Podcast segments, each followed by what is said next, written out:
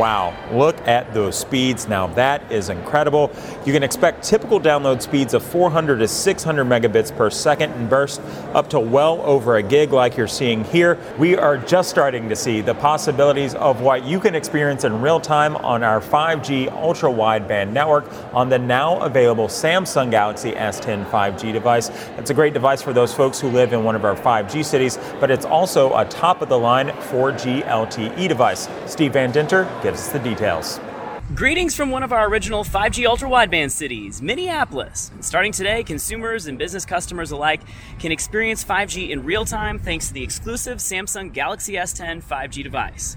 Now, we've got folks on the ground in Chicago and Minneapolis today giving reporters a first hand experience of Verizon 5G ultra wideband on this exclusive device.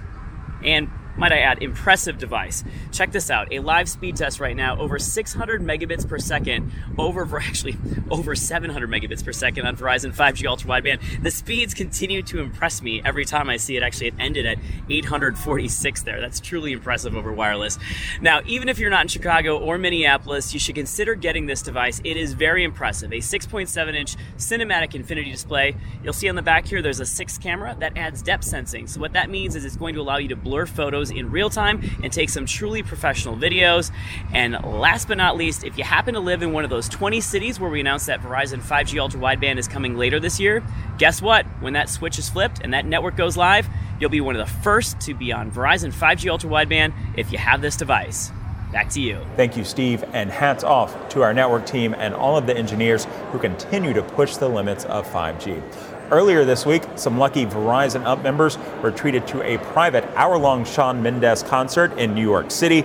Select winners and their guest also got to meet Shawn in what was sure to be a night they will never forget. We got our hands on two pairs of tickets and surprised two employees Chanel Wong from one of our New York City stores and Brian Johnson, who traveled from Ohio with his daughter Natalie to make it to the show. About three hours ago, uh, we went out back behind the building and Shawn came out and Natalie got uh, got a picture with him. So this has been a great day.